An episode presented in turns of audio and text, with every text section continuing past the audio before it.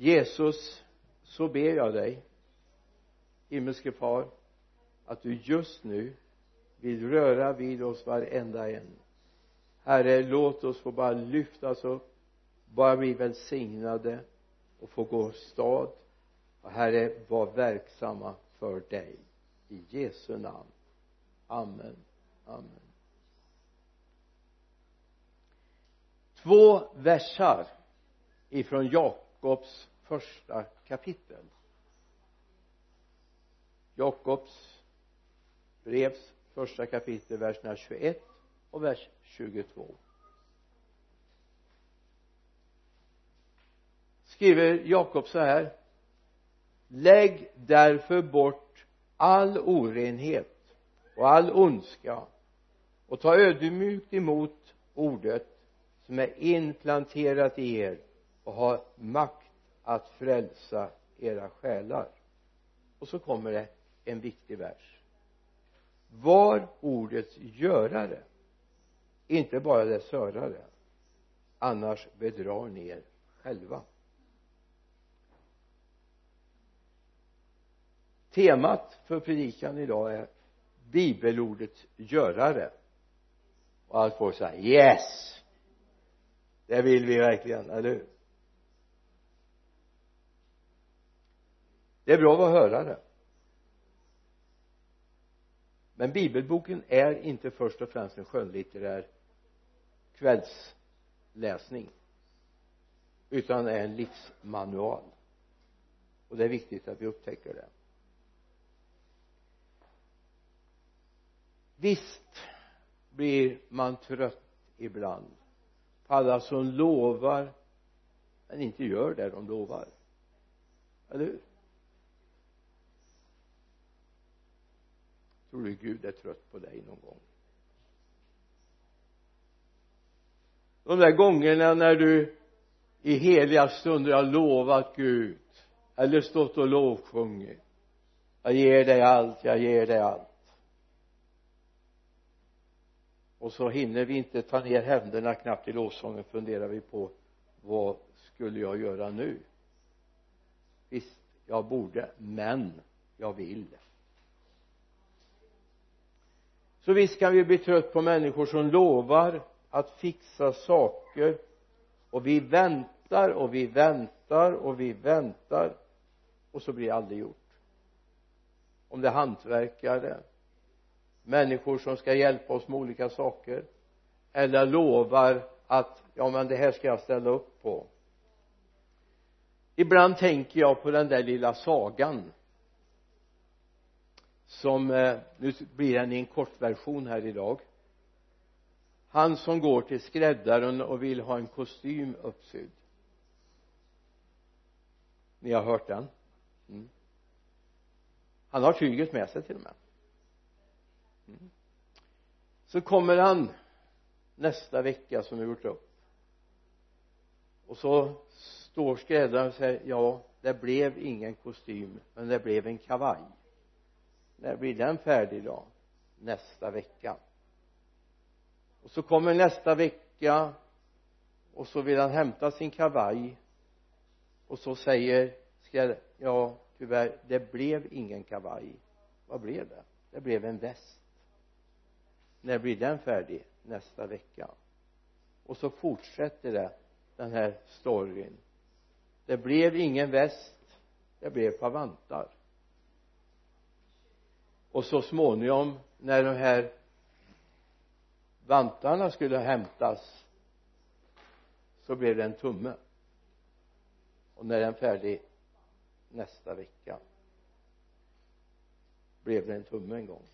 Vet inte det här är en saga i kortversion den skulle Gud kunna skriva i en annat perspektiv vad hade vi lovat?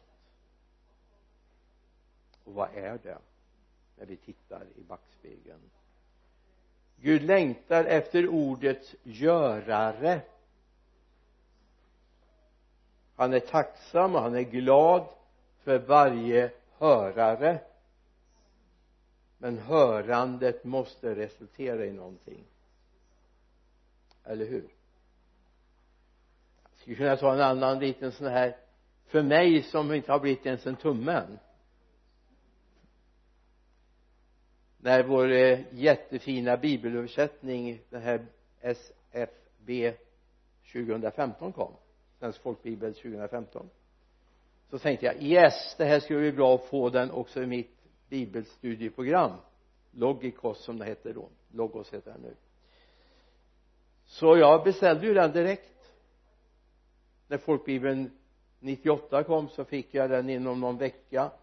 När eh, eh, bibeln 2000 kom så var den nästan klar att ladda ner innan den fanns i tryck. Och jag tog kontakt med den svenska representanten för det här eh, programvaran. Jo då, det skulle lösa sig. Det var bara några tillstånd som skulle lösas. Jag tar kontakt med den amerikanska Eh, organisationen som driver det här. Jo då, den ska komma. Den har inte kommit än. Och jag kanske inte väntar att den kommer en gång. Som väl är så finns det andra vägar att hitta bibeln 2015 på i datavärlden.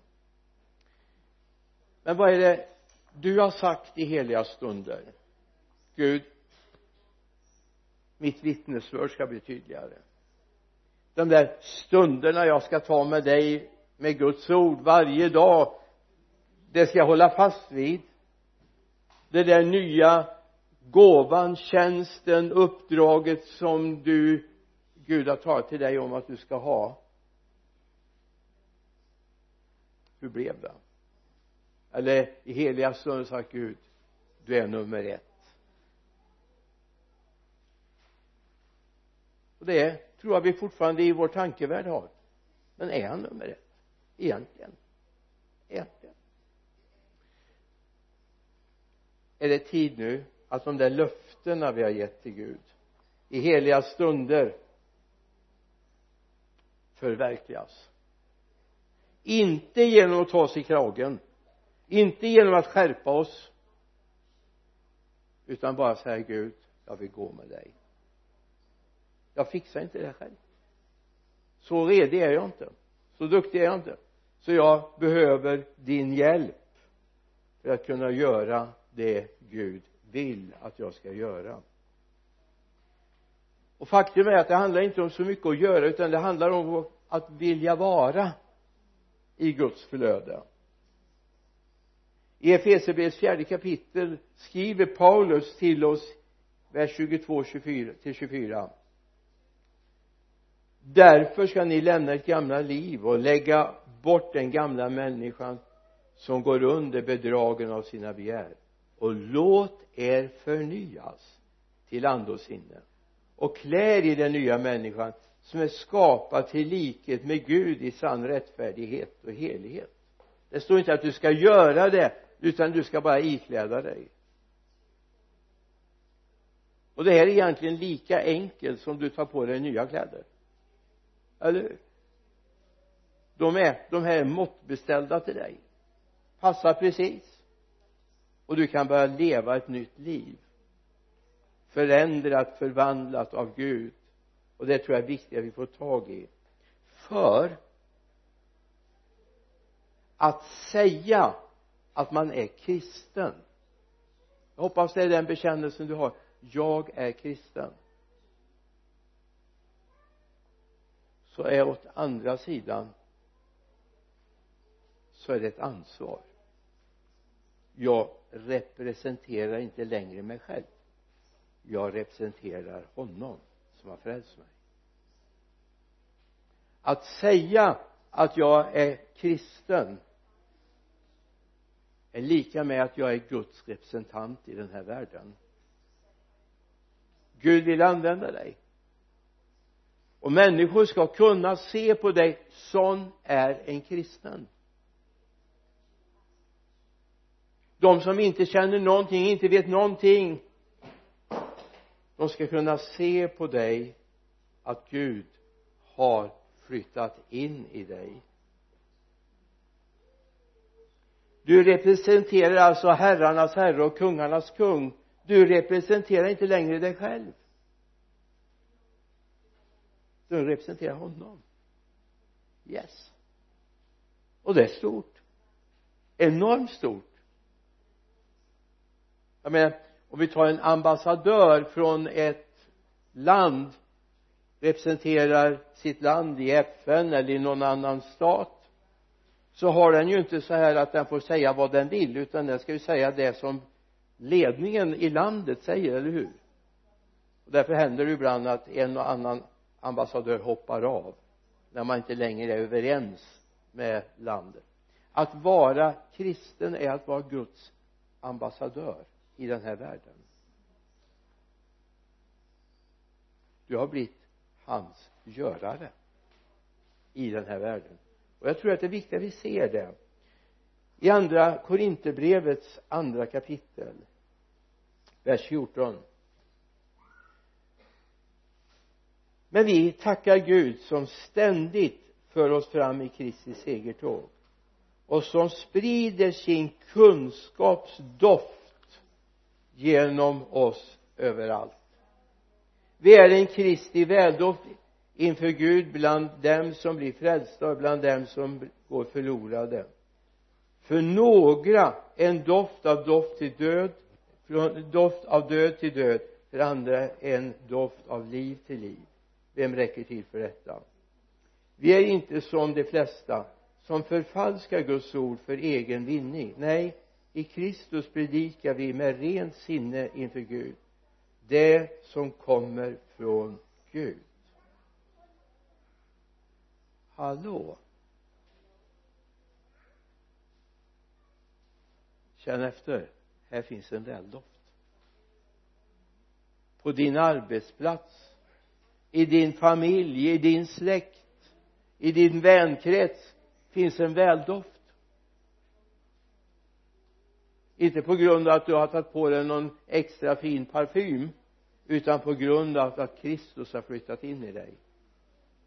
Du är med i hans segertåg. Och du sprider just nu en väldoft. Det här är faktiskt också rent forskningsbart har man studerat det? Nu är det en hel del år sedan jag läste den här utredningen men det fanns tre orter i Sverige som skilde ut sig i brottsstatistiken. Den var låg. Och då var det uppåt, eller hur? Va det var Lycksele det var Jönköping och Örnsköldsvik. Varför då? Jo därför och det säger forskarna, det har att göra med att frikyrkligheten var så hög.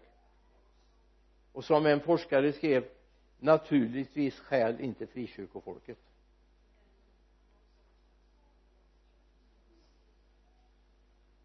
Det var hans ord.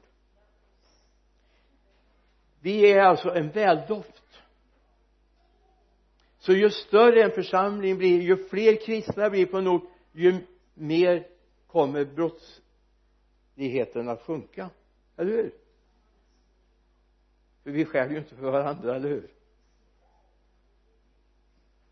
Eller som Paulus skriver i andra Korinthierbrevet, tredje kapitel vers 2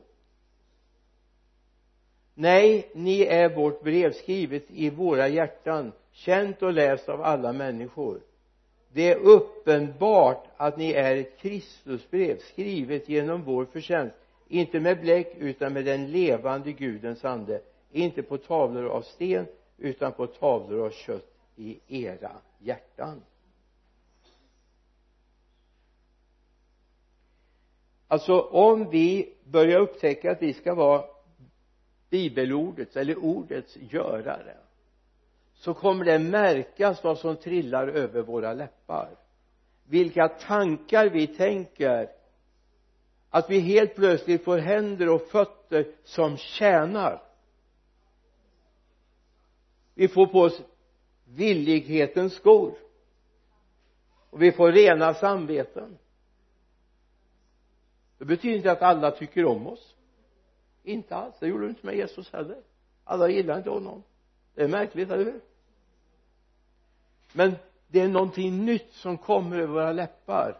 Där man förut förbannade välsignar man.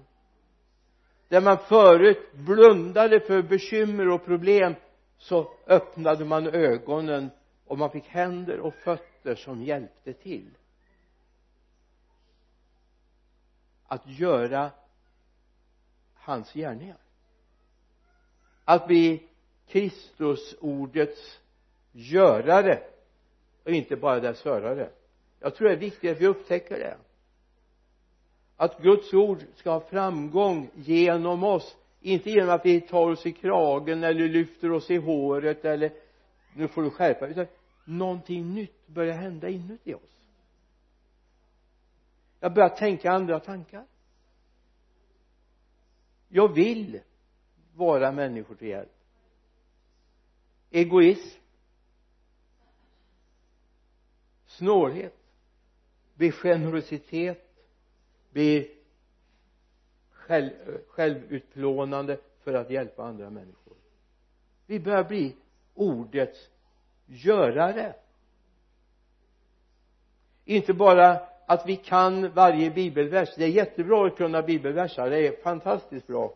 Och det ska vi vara rädda om. Vi ska lära oss verkligen Guds ord. Men det räcker inte att jag kan det.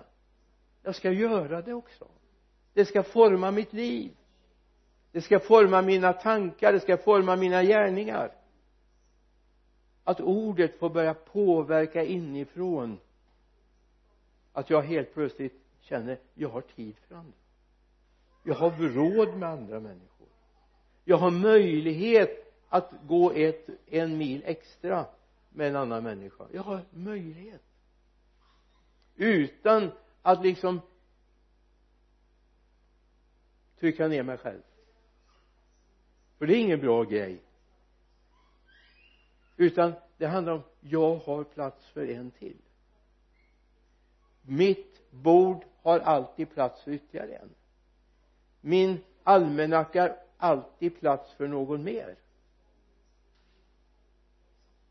Mina böner har alltid tid för någon mer. Det här är otroligt viktigt att vi får med oss det. Därför vi har blivit göra det, vi inte bara läser ordet vi gör det. Och jag ska säga att när vi börjar säga Gud jag vill göra ditt ord så kommer den heliga ande att koppla på. Du kommer få kraftresurser du kommer få en kärlek till och med till människor som du annars haft svårt med. Därför att det är inte din kärlek utan det är den som du har fått av honom vi älskar därför han först har älskat oss står det i första Johannes 419 vi älskar därför han har först älskat oss. Jag läser om en en man i bibeln. Det är några gånger han nämns det är Barnabas. Ni vet han som då i Antiochia fick vara med och bli utsänd. Men redan i elfte kapitlet läser vi om alltså jag funderar så här. Kan vi få ta det inom parentes bara? Ta med den funderingen. Var hade Paulus varit om inte Barnabas har funnits?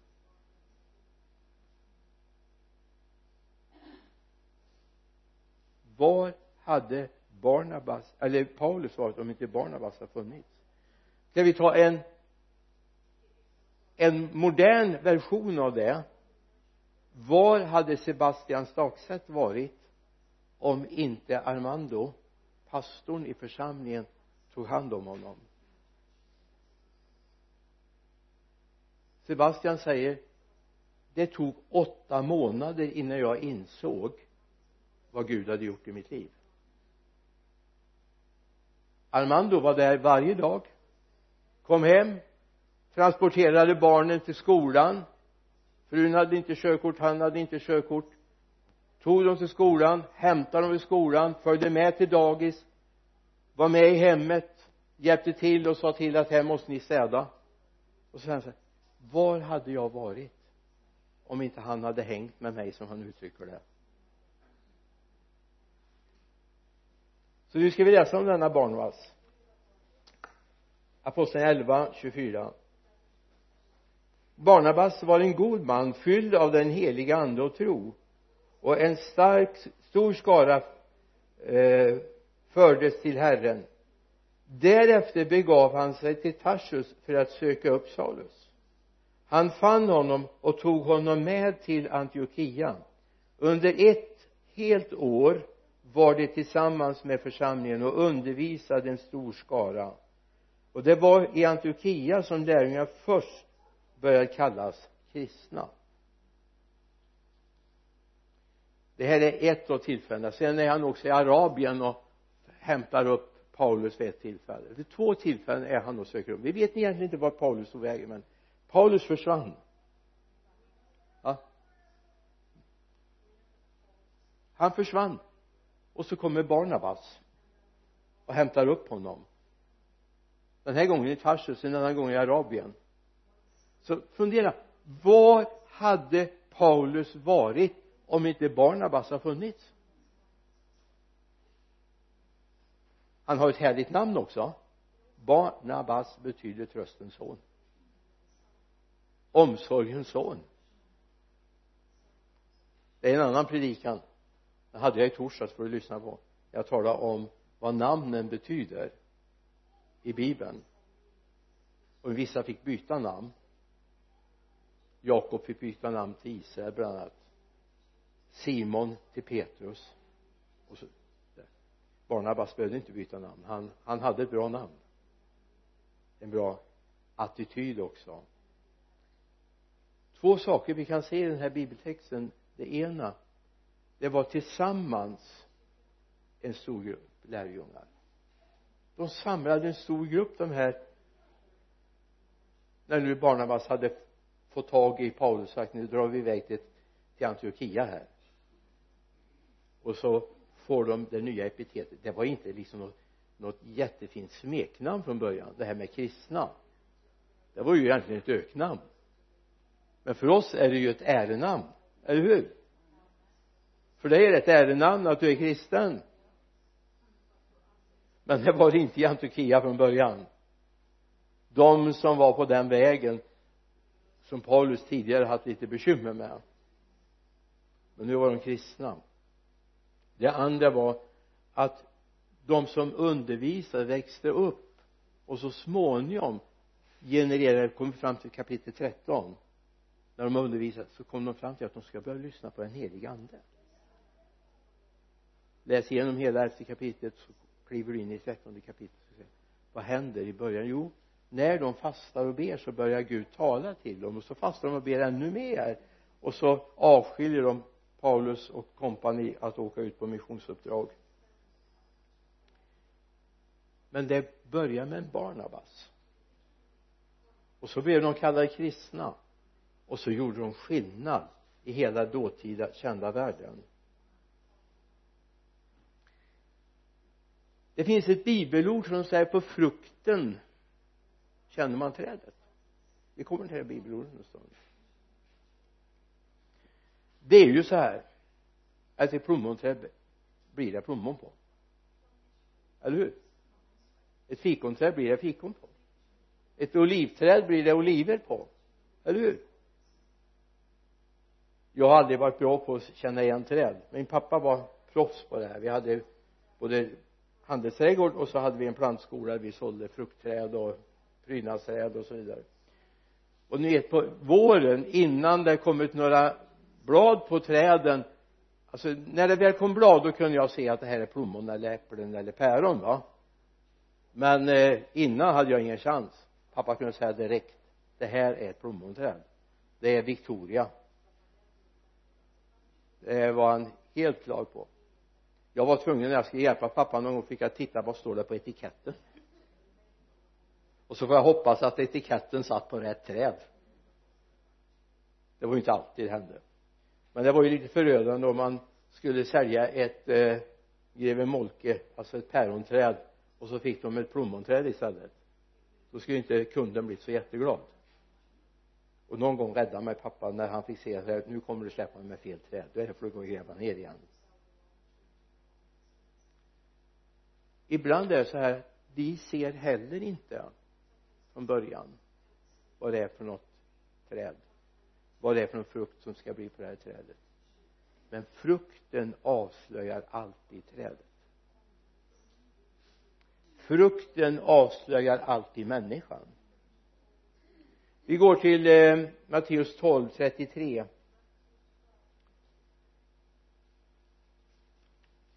säg antingen att trädet är gott och frukten god eller att trädet är dåligt och frukten dålig. För på frukten känner man trädet. Du kan möta en vänlig människa. Du kan möta en människa som till det yttre verkar väldigt rättfärdig och gudfruktig och, och from. Men tittar man lite grann vad har hänt runt den människan tidigare? Det här är inte minst känsligt i de kristna kretsarna. Ibland är det så här att det räcker faktiskt att man hör dem öppna mun så förstår man att det här är fel. Jag hade en förkunnare som var och predikade i en församling jag var tidigare uppe i Norrland. Han var väldigt villig och jag var sliten och trött och hade flera församlingar. Jag hjälpte tre församlingar just då. Så jag tyckte det var väldigt bra att han ville komma och predika och sjunga och, och vittna på den gudstjänsten. Det tog slut när han hade börjat och sa nej nu är det färdigt. Nu får du gå och sätta dig. Han tog sin gitarr packade ner den i väskan och så gick han ut och såg honom aldrig mer. För han, han bara läste ett bibeltext och så började han tala om en församling och hur dålig den var. Och han öste verkligen galla om den församlingen och kände nej den frukten vill vi inte ha här. Och medlemmen sa att du vågade. Och mitt svar var ja att jag lät honom hålla på så länge. För det var ju inte den goda frukten utan det var en mycket dålig frukt. Men det är viktigt att vi ser frukten visar någonting när vi blir görare så är det viktigt att det är en sund frukt som kommer ur det. Att det inte finns någonting av våra egna aggressioner, våra egna värderingar, tankar utan det är Guds ord som får komma fram va? Vi går till Matteus 7 jag tycker det här är, det här är så bra. Vers 18 det här är så bra alltså har du inte applåderat förut kan du applådera efter det. Inte för att jag läste men det står i bibeln. Ett gott träd kan inte bära dålig frukt. Det är väl bra va? Inte heller kan ett dåligt träd bära dålig eller god frukt. Varje träd som inte bär god frukt huggs bort och kastas i elden. Alltså ska ni känna igen dem på deras frukt. Inte alla som säger herre herre till mig ska komma in i himmelriket utan den som gör min himmelske faders vilja. Vi skulle kunna säga de som är ordets görare. De som gör min himmelske faders vilja. Vad viktigt är att våra liv får ge en god frukt. Att det inte blir en bitter eftersmak. Utan vi känner yes det här vill jag ha mer av det här vill jag ha mer av. Att människor på din arbetsplats i ditt kvarter i din släkt i din vänkrets känner yes det här behöver vi mer av. Det skapar en god atmosfär i vårt område. Det betyder inte att människor står upp och applåderar att du är kristen men ditt liv. Alltså ibland är det så att vi har missförstått och vi tror att orden är viktigare än livet alltså det räcker inte att jag har rätt förkunnelse i orden. Och att jag är väldigt tuff om inte mitt liv harmonierar med det. Det är viktigt att våra liv harmonierar så att vi känner yes Gud. Då säger Jesus så här i Matteus 5 vi ska läsa några verser från vers 13 då säger han ni är jordens salt. Men om saltet förlorar sin sälta hur ska man då få det salt igen? Det duger inte till annat än att kastas ut och trampas ner av människorna. Ni är världens ljus. En stad som ligger på ett berg kan inte döljas. Och man tänder inte ett ljus och sätter det under skäppan, utan man sätter det på hållaren så att det lyser för alla i huset på samma sätt ska ert ljus lysa för människor så att de ser era goda gärningar och prisar er far i himmelen. Ni är jordens salt.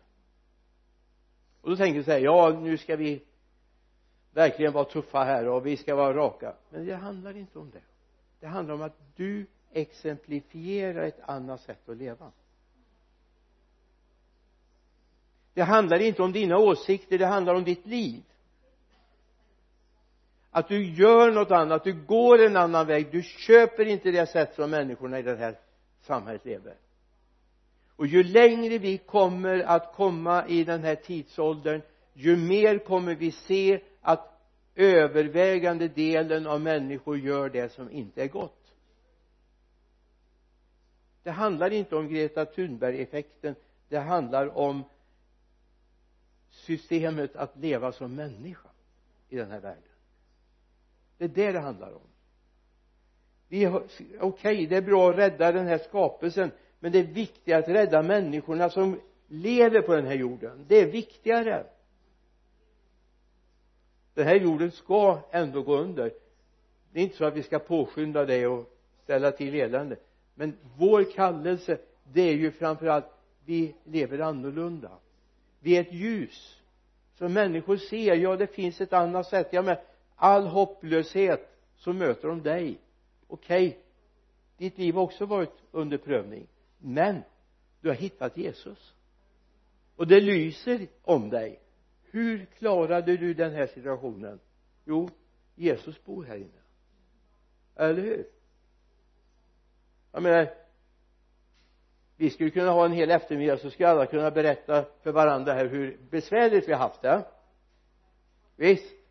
Åh det är så jobbigt. Det är så det är så knäppt i den här världen och mina arbetskamrater och mina grannar och vad det nu kan vara. Men vem skulle bli glad av det? Ingen. Men tänk att få berätta. Men det var faktiskt en granne när vi var på tu man hand som frågade om Jesus.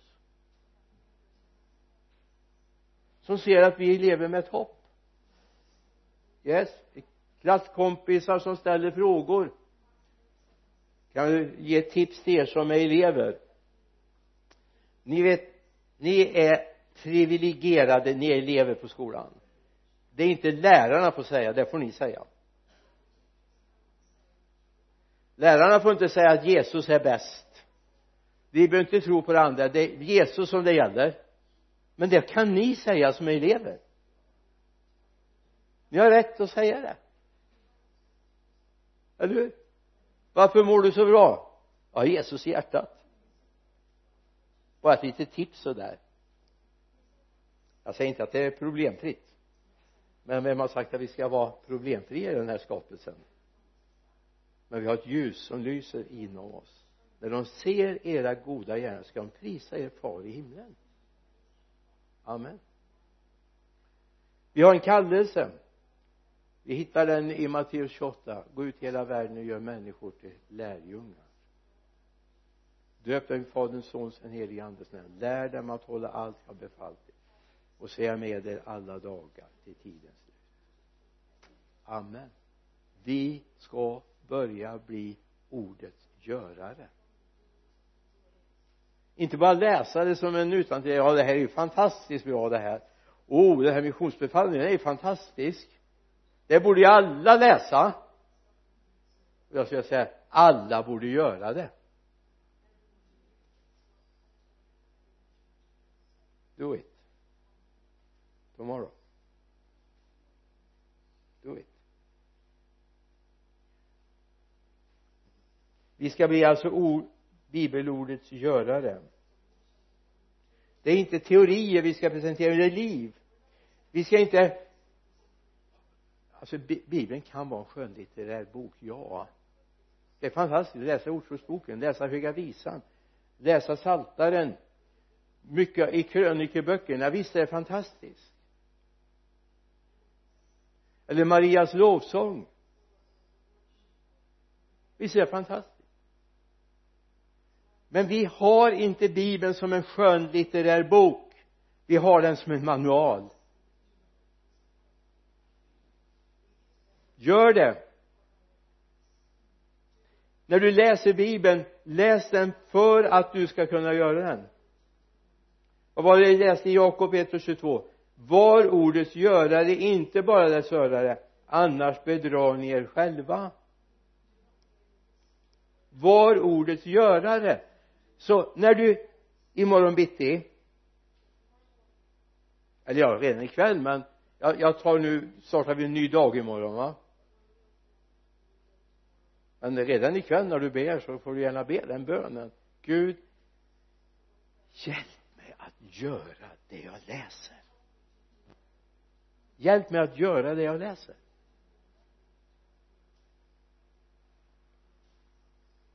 Jag vet ibland kan det vara gott att bara få läsa Guds ord och bara få ett, en hälsning till sig själv och känna åh Gud du har inte glömt av mig.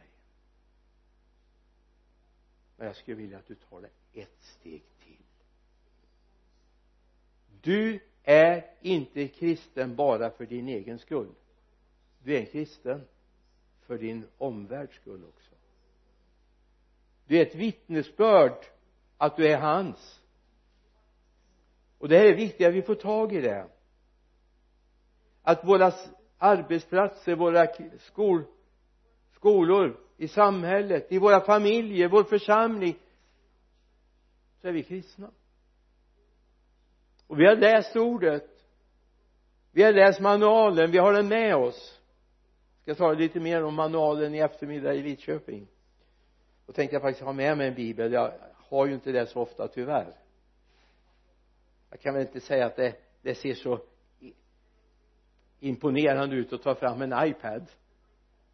Det gör det ju inte. Det är bättre att ha en bibel men här har jag Guds ord. Så ni vet. Men det finns mycket annat i en iPad också. Mail kommunikation och sms och messenger och schemat för böneveckan som blir här i oktober eh, i samtliga kyrkor här i stan där du också ska få vara med och teckna dig för bönetider. Jag väntar på tydligare information. Jag kunde inte vara med på mötet när de pratade om det här. Men jag kommer med det. Nästa vecka räknar jag med. Men det finns med här. Men jag har Guds ord här. Jag är jätteglad för det. Sen är det en liten egenhet. Ni vet din pappersbibel din tryckta bibel behöver du inte ladda jag skulle ta den här en tisdag morgon när jag gick ner till eh, bön. Jag satt och tittade på bibelord och hade det här ska jag läsa när jag kommer ner. Så la jag ifrån mig den. Tror jag drack en kopp kaffe. Så ska jag starta den. Då var det bara rött här uppe i där man ser hur mycket det är laddat då var den tom. Sätta i sladden men det räckte inte så att jag fick ta min eh, iPhone istället och läsa Guds ordet där.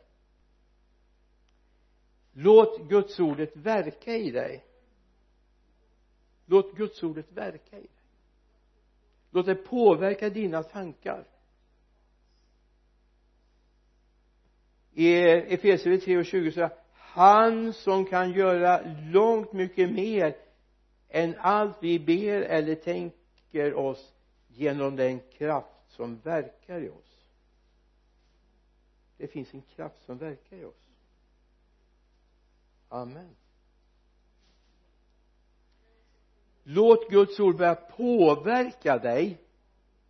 En skönlitterär bok ja man kan ju kanske snyfta och man kan eh, bli fascinerad av hur bra den är skriven och så vidare va? Men Guds ord har en kraft inneboende i sig. Därför den onde vill inte att du läser bibeln. Så varje gång det är lite motstånd att ta fram bibeln så vet du att det finns en som älskar att, nej, en som inte älskar att du läser, inte läser bibeln. Du vet helt plötsligt kommer dina tankar att fyllas av ja men det här borde jag gjort. Och jag, och jag ska ut med soporna jag måste städa det här och disken måste fixas oj maten måste ordnas. Och jag måste ju komma ut idag också. Jag måste hinna till jobbet. Ja, visst jättebra. Alltihop är bra. Men det viktiga är att vi börjar planera våra dagar så vi får tid med ordet. Har du stressigt på morgonen? Gå upp en halvtimme tidigare. Du klarar det, du överlever, jag garanterar att du överlever men det är så viktigt. Det med vi vet ju att det inte är bra det säger vi till ungarna framför allt att yes du måste äta frukost innan du går till skolan. Du måste tvätta dig och vad det nu är va. Du måste också äta innan du går till jobbet. Och då är det inte bara mat utan Guds ord. Och ibland när jag blir stressad så händer det att jag äter inte frukost utan jag, jag måste ha tid med bibeln det är jättenödigt, torsdagsmorgnarna är ibland sådana men äta det hinner man ju göra någon annan gång. Eller hur? Det är viktigt att man får tid med Guds ord. Det kan man inte ha. Alltså man kan aldrig fasta från Guds ord. Aldrig. För det kan ge någonting i ditt liv. Den börjar verka i dig. Så att du inte bara blir läsare du blir också görare av Guds ord det viktiga är att vi lär oss att umgås med Guds ord. Att det fyller oss.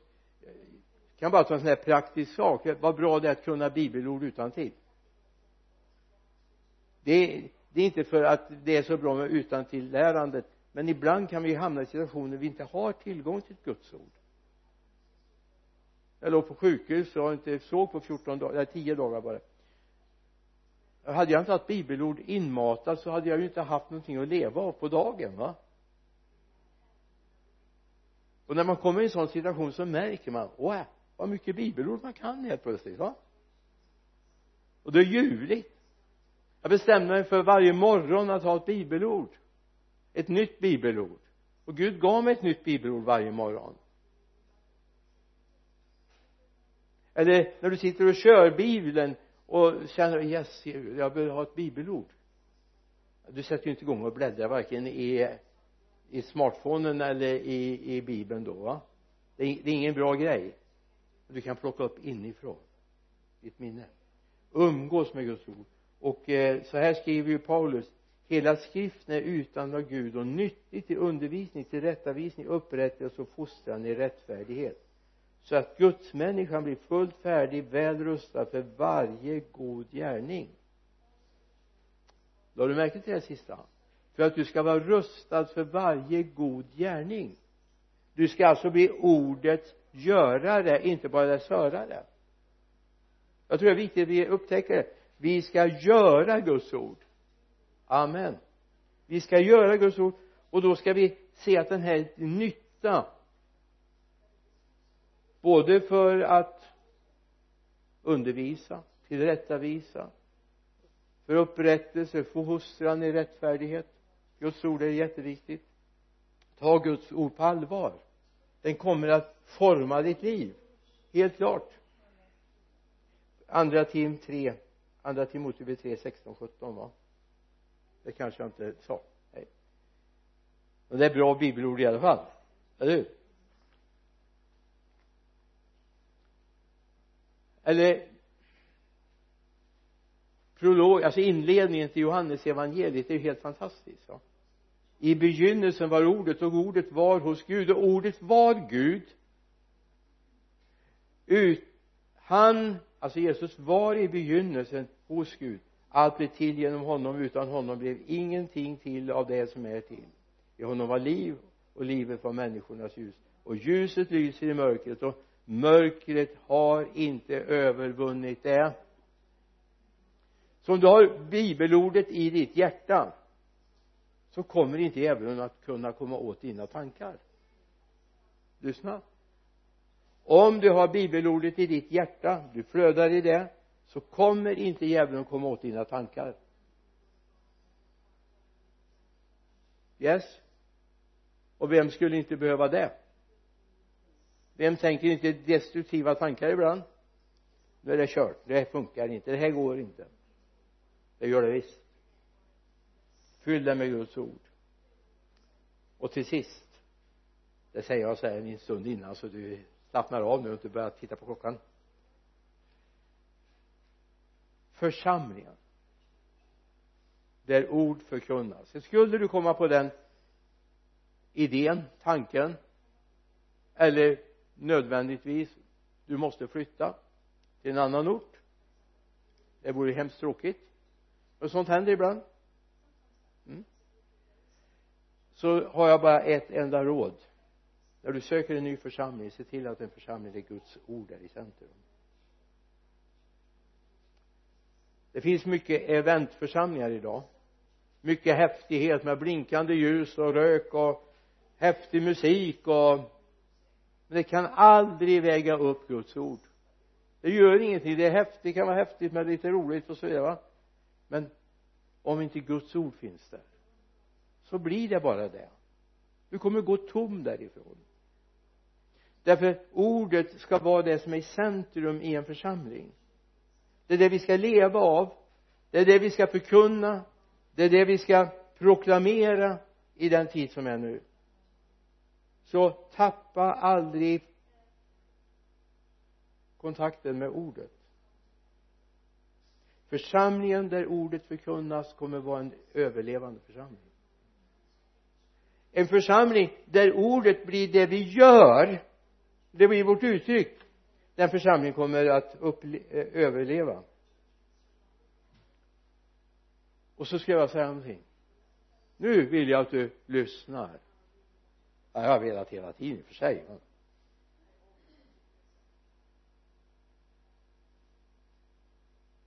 i Hebreerbrevets tionde kapitel ska vi läsa några versar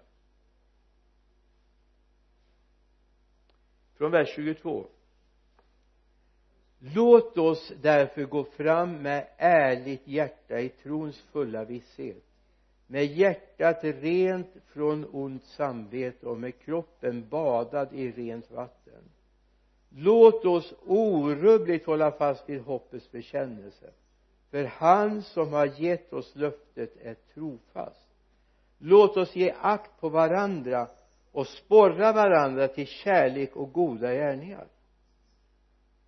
Hörru vi ska sporra varandra till goda gärningar vi ska ge akt på varandra.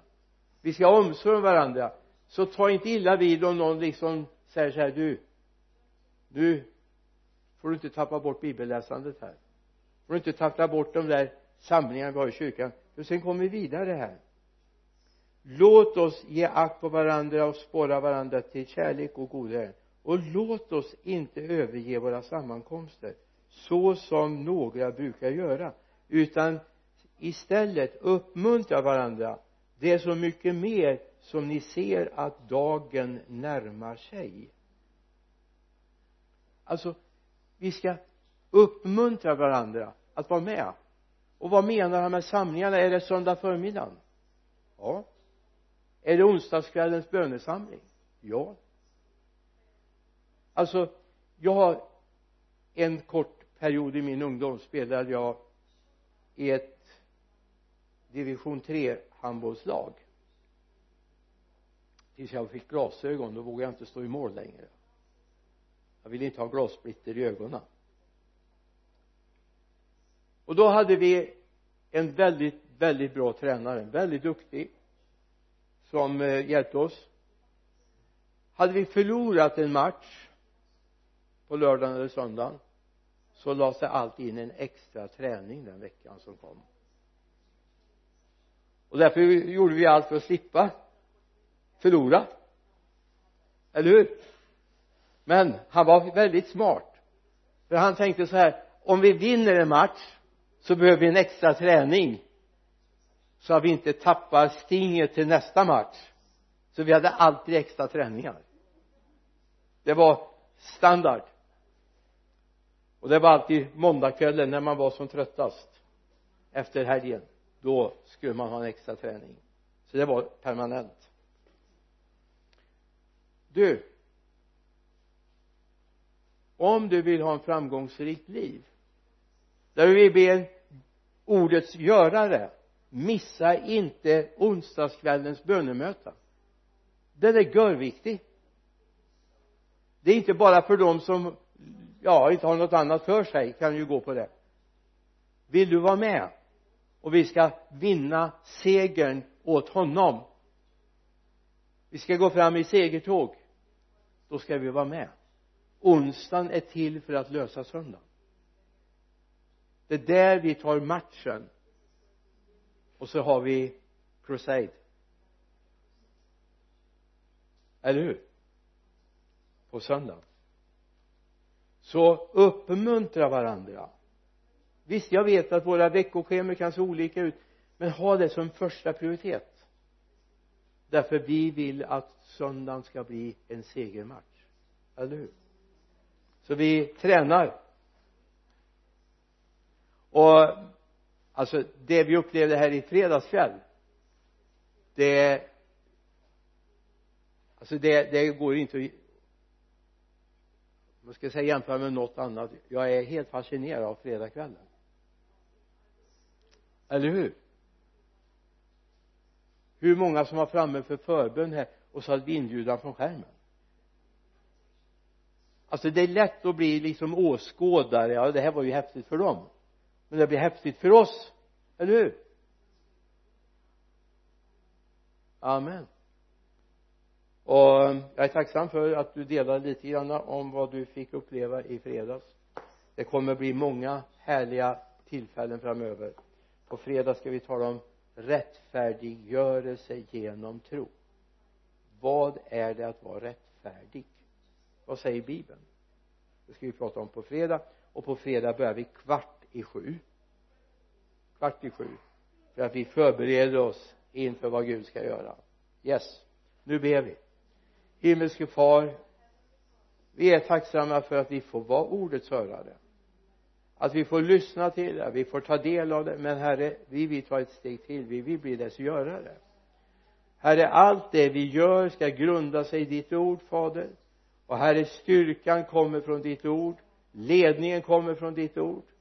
Fader jag ber bara att vi ska stå stadigt i Guds ord i allt det vi gör både som individer och vi gör som församling. Jag ber om detta i Jesu namn. Amen. Amen.